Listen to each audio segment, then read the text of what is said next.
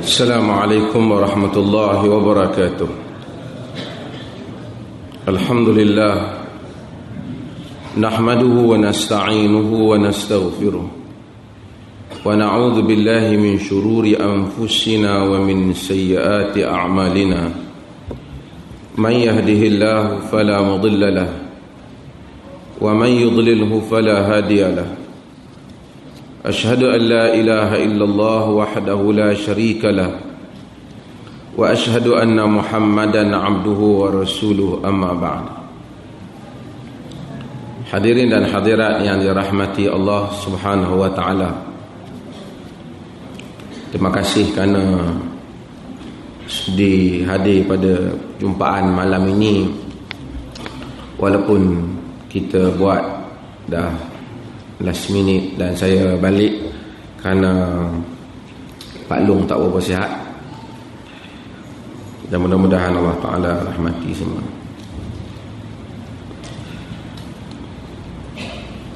Antara perjanjian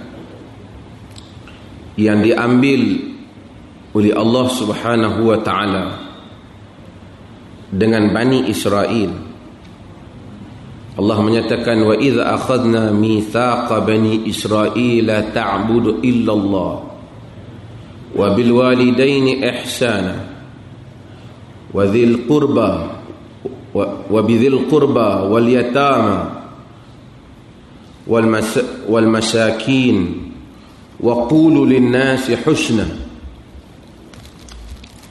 wa aqimus salata wa atuz zakat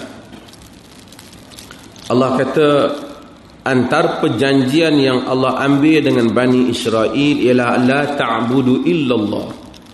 Jangan sembah melainkan Allah. Wa bil walidaini ihsana dan kepada kedua ibu bapa hendaklah berbuat baik. Wa dzil qurba wal yatama dan kepada kaum kerabat wa bil qurba wal yatama dan kepada kaum kerabat anak-anak yatim wal masakin dan orang-orang yang miskin wa qulu linnasi husna dan hendaklah mereka itu berkata kepada manusia dengan husna dengan perkataan yang baik. Sejak daripada awal penurunan syariat Allah azza wa jalla agama Allah yang diturunkan kepada para para anbiya, para nabi menyuruh manusia ini berinteraksi antara satu sama lain dengan interaksi yang baik. Allah kata wa qulu nasi husna.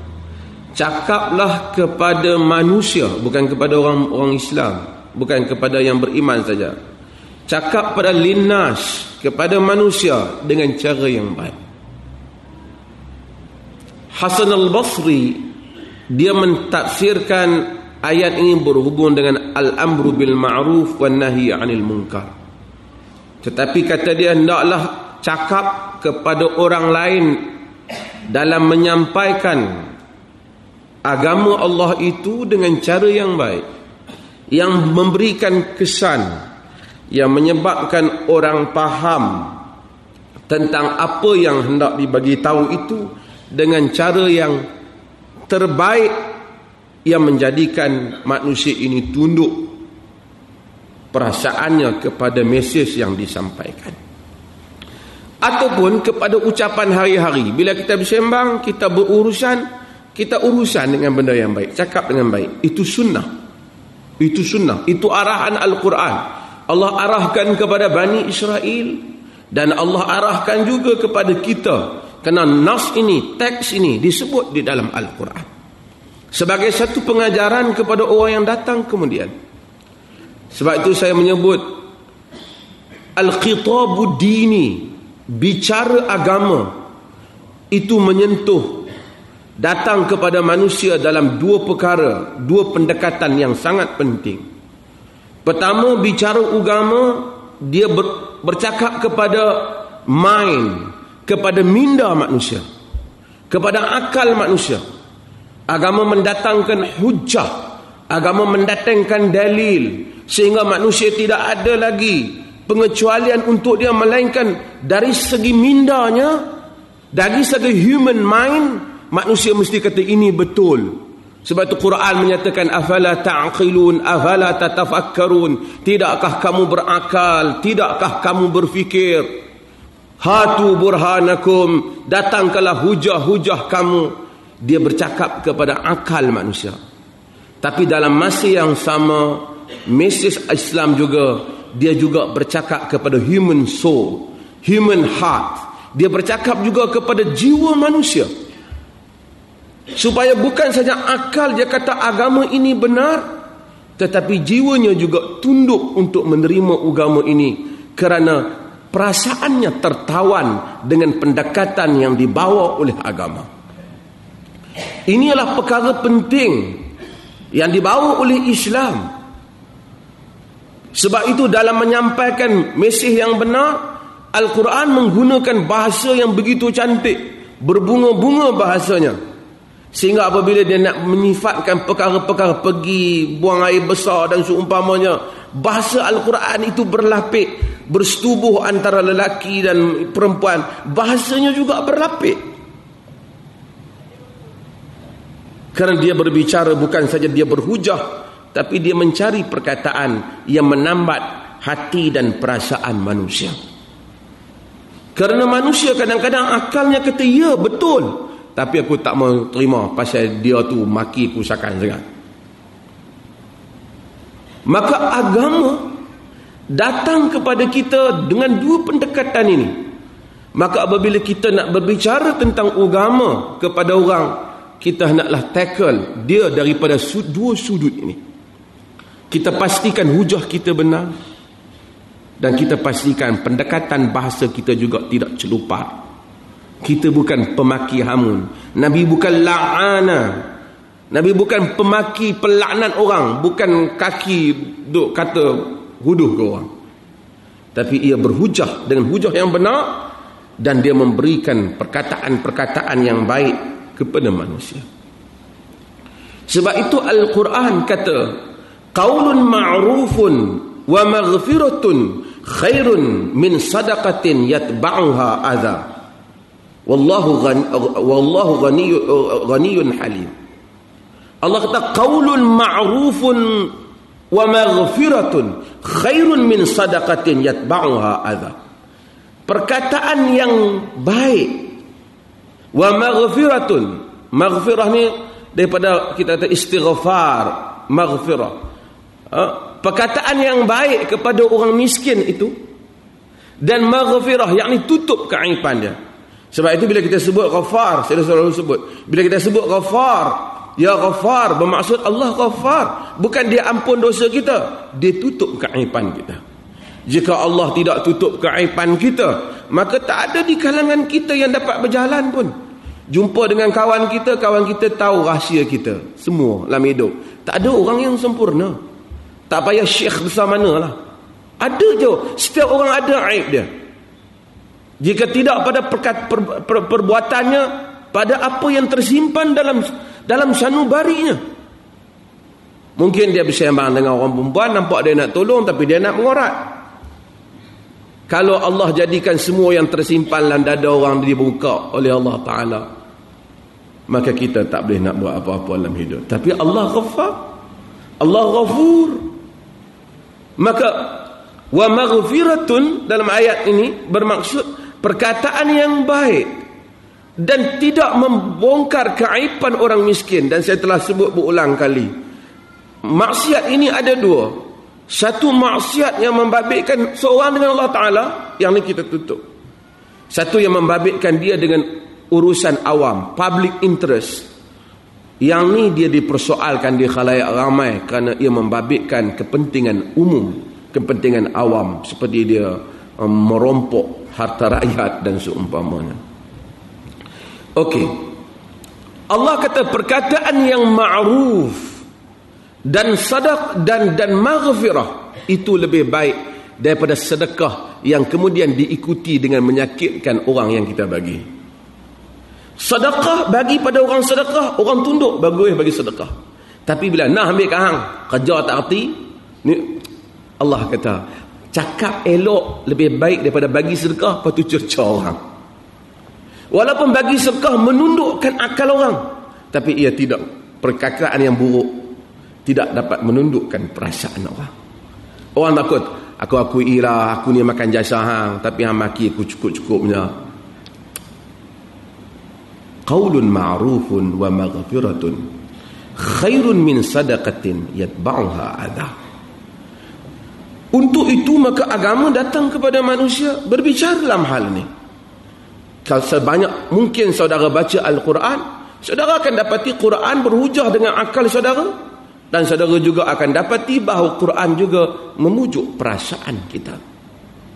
Dan apabila kita membawa mesej Islam, sunnah ke apa ke, kita mesti berbicara pada akal orang dan kita berbicara kepada jiwa dia juga. Supaya akal dia kata benar dan perasaan dia kata aku suka dengan pendekatan ini. Tapi kalau kita ceramah, orang syok dengar, kita maki orang bodoh bengong dan ini tidak ia bukan pendekatan ha? pendekatan yang dicadangkan oleh Al-Quran kepada kita. Ini perkara yang perlu kita kita belajar. Saya sebut uh, hal ini sebab saya nak sentuh satu perkara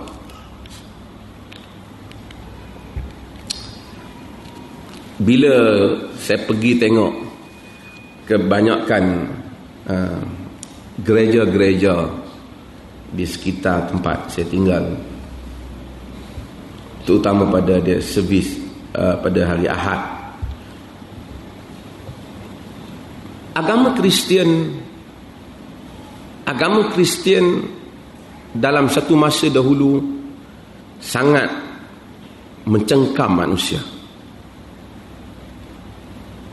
dalam sejarah mereka hari ini tuan-tuan tengok ramai orang gereja cakap tentang love dan seumpamanya. Dan kita respect ini hak mereka dalam beragama dan mereka bagi pandang. Tetapi dari segi rekod sejarahnya mereka mempunyai sejarah yang panjang dalam menghukum, membunuh, membakar orang. Ini saya sebut dulu. Ramai orang yang dibunuh hanya kerana berbeza mazhab. Sebab itu Protestan sebelum dia nak stabil macam sekarang dia dibunuh dibakar dengan begitu ramai. Hatta apabila Martin Luther pengasas protestan nak menterjemahkan Bible itu ke dalam bahasa Jerman ke Germany berapa banyak dia dihalang dan menghadapi semua pengikut dia dihukum. Kerana masa itu nak kekalkan Bible hanya dalam bahasa Latin yang hanya berhak untuk pahamnya ialah orang-orang tertentu di kalangan golongan agama saja. Bunuh saintis. Ratusan ribu manusia yang dibakar. Kalau bunuh saja tak apa, bakar hidup-hidup. Panggang dagingnya. Seksa pulau. Saya pergi ke Spain. Dengan siapa yang sebahagian pernah pergi ke Alhamra. Itu pun satu sejarah orang Islam. Ada ada pro and kontra yang tersendiri. Tetapi apabila setelah 700 tahun Islam berkuasa di Spain dan mereka dihalau keluar zaman Islam berkuasa di Spain Islam bagi ruang. Walaupun bukanlah pemerintah tu mengamalkan sangat 100% Islam dalam sepanjang sejarah Islam ni tak banyak orang politik yang pure Islam yang diamalkan tu jangan kita nak kata sepanjang sejarah Islam tu semua pemerintah Islam semua bagus-bagus belaka macam-macam ada. Eh, tetapi yang pentingnya oleh kerana pada dasar umum Islam dia tidak menindas agama lain maka Kristian juga mempunyai walaupun dia tidak memerintah dia diberi ruang untuk hidup. Tetapi tidak nasib yang diterima oleh umat Islam apabila mereka telah tewas di Spain dan mereka terpaksa dihalau keluar dan dibunuh dengan begitu ramai. Kemuncak daripada kekejaman gereja itu seperti mana yang kita tahu berlakunya revolusi Perancis yang menyebabkan gereja kehilangan kuasa. Dia sentiasa bergabung dengan kuasa. State, state, uh, church dan state senantiasa bergabung dan apa saja yang menjadi kehendak gereja mesti dilaksanakan oleh negara.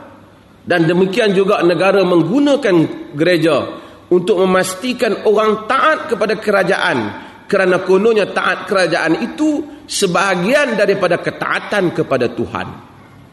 Maka pemerintah-pemerintah ditabalkan dengan nama Tuhan.